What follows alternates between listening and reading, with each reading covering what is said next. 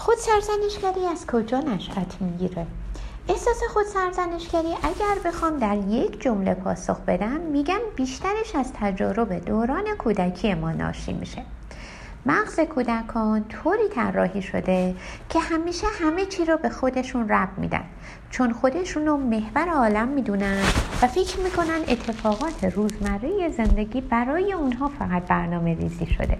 بنابراین به شدت آمادگی اینو دارن که هر اتفاق ناجوری که دور بر اونها میفته خودشون رو مقصر بدونن.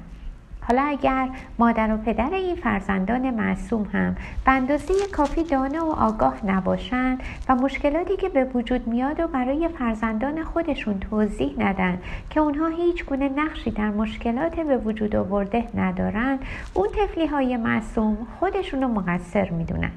و دچار وسواس فکری شدید میشن که اگر من پدر و مادرم رو اذیت نمی کردم و یا فلانجا فلان اشتباه رو نمی کردم الان این اتفاق نمی افتاد بنابراین آگاهی به این تجربه کودکی که در بسیاری از ما وجود داره باعث میشه که در اتفاقات پیرامونمون که میافته مدام خودمون رو مقصر ندونیم و دست از سرزنشگری خودمون برداریم و خودمون رو به روش درست و به اندازه سهم مسئولیت خودمون مقصر بدونیم و دست از سرزنشگری برداریم و بیشتر دنبال حل مسئله و موضوع باشیم.